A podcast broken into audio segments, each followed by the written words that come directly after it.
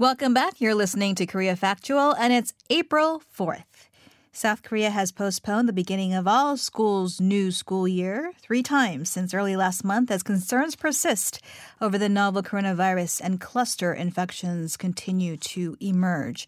Now it's opening some school classes online just for high school and middle school senior grades starting from next week, while lower grades will start later this month, but kindergartens will stay closed until further notice. So many parents are wondering what to do with their little ones. And to help with that, we welcome Shauna Anderson, a Folsom homeschool teacher for South Sutter Charter School. She's joining us on the line. Hello.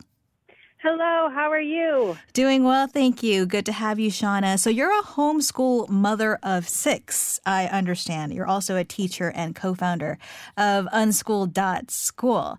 Could you, first of all, tell us about your organization and how you decided to homeschool your six children? Well, um, Unschool.school is a new ed tech platform, and we hope to create a database for parents to go to see uh, classes in their community. We've had to pivot a bit because now all of our classes are canceled due to the virus.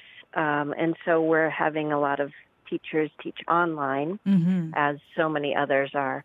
Um, we started homeschooling when our kids were struggling in school. One was struggling with anxiety, another was uh, behind because the class size was very large at the school, the private school that they were going to.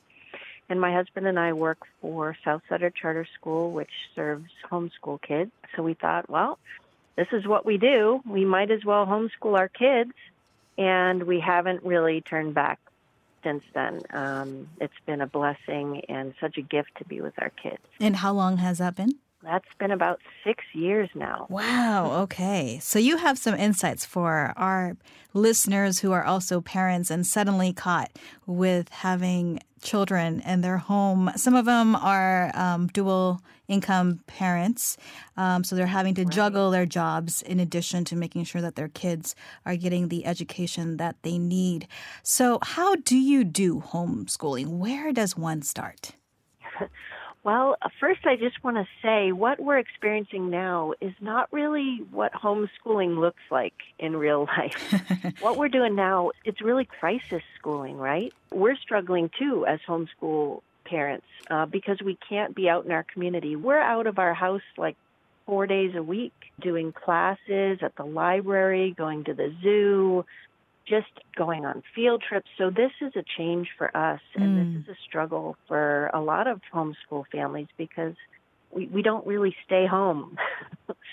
and it is a big juggling act to try and keep everyone learning and uh, doing what they're supposed to be doing while trying to work, right? If mm-hmm. you're working from home.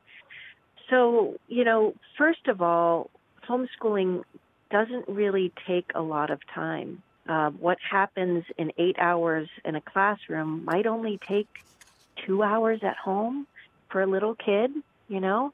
Uh, my first grader, we spend about an hour total doing academic work, and, and we do that in chunks of 10 minutes because he can't really sit still. So he goes and rides his bike and then comes back in. So for families that are thrown into homeschooling um, by the local schools, you don't have to create school at home. That's not what homeschooling is.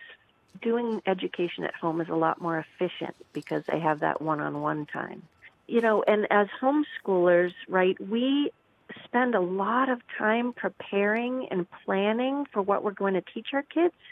And parents now they don't have that luxury. They're just kind of thrown into this and struggling, mm-hmm. grasping for things to do.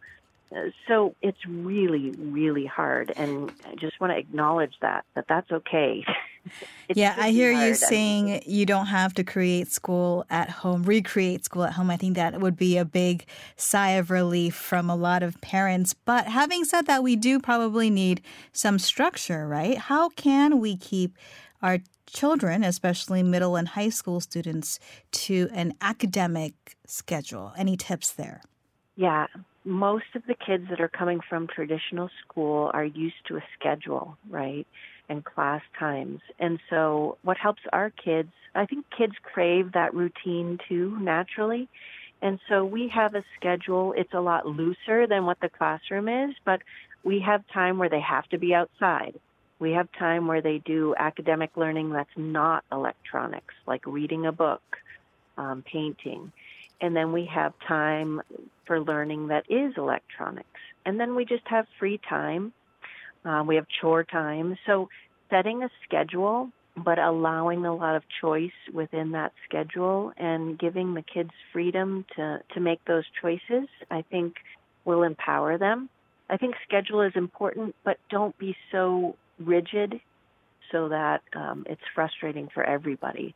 We also have a quiet time because I need to get work done and I need the house quiet. So I know that if I have a chunk of quiet time and they're doing activities that are quiet, um, I can get my work done too, right? Mm-hmm, mm-hmm. And what about younger children, um, grade school, school children? They're having to learn online. Um, are they able to focus on a task online, and do they need extra help, in your view? There's a lot of online programs now, some that require help from parents, some that can just guide kids through their program. Online learning is great. It's hard when you do all online learning. I mean, you and I know when we're looking at our computer for eight hours a day, it gets hard, right? Um, kids need time to step away from the computer and be outside and be playing, mm-hmm. especially the little kids. What looks like play to you and I is actually learning for the littler kids. Just letting them have that free, unstructured time where they can just be bored and be creative is really good for little kids, especially. Could you expand on that a little bit? What is the value of that time of being bored? Because I think we have a tendency to want to have every single minute be productive. Yes, yes. Well, like for example, um, I was speaking with a parent the other day, and who's com- very structured. I mean, piano lessons, violin lessons, um, and she's frustrated now because they're home and they can't do all of these things. And just letting her seventh grader um, just be a little bored, and she realized that he really is into um, computers and coding. And he, after a week of just being bored, right, and asking, well, what do you want to do? What do you want to learn? He realized, like, oh, maybe I'll take up computer coding. And that was something that she would have never guessed or asked about, right? Um, but he had the time to just think about it and what he wanted to learn. And um, so giving kids just that time to unwind from being so overscheduled can release a lot of creativity and a lot of just special time for kids. They're going to remember that much more than they would remember doing a bunch of worksheets, mm. right? Very true. So I think it's important to let kids just play and and that is how they, a lot of them learn. And real quickly, Shauna, any tips for the parents trying to keep their sanity in the midst of all this? well, give yourself a lot of grace. Oh my gosh, this is such a difficult time for everybody. I've lost my temper quite a few times, and I think what's important is to just talk to your kids and say, you know, this is a hard time, um, but your kids are also looking to you for how you handle it and so if you have a, a mindset that this is such a cool time, we have this time together, we can do all of these things that we've never had the time to do before, um, instead of being like, oh, this is so frustrating. I can't get this to work. And why do I, you know? Mm-hmm. So they're looking to you for how you're handling it, and they will learn from you mm. um, and watch you. And so, if you have that growth mindset that this is such a neat time and let's use this time wisely, and it's a special time that we get to be together instead of frustrated because your kids are hanging all over you, right? Right. So, I would just I would just focus on the positive because they'll get a lot more out of that. Thank you so much for your time and insights today, Shauna. Yeah, it was such a pleasure, and I hope you're all healthy and well over there. We're trying to stay safe here in California. Likewise, all the best to you. That was Shauna Anderson, Folsom homeschool teacher for a South Sutter Charter School. Coming up next is the continuum where we try to understand current events by looking to the past. We'll be back after this.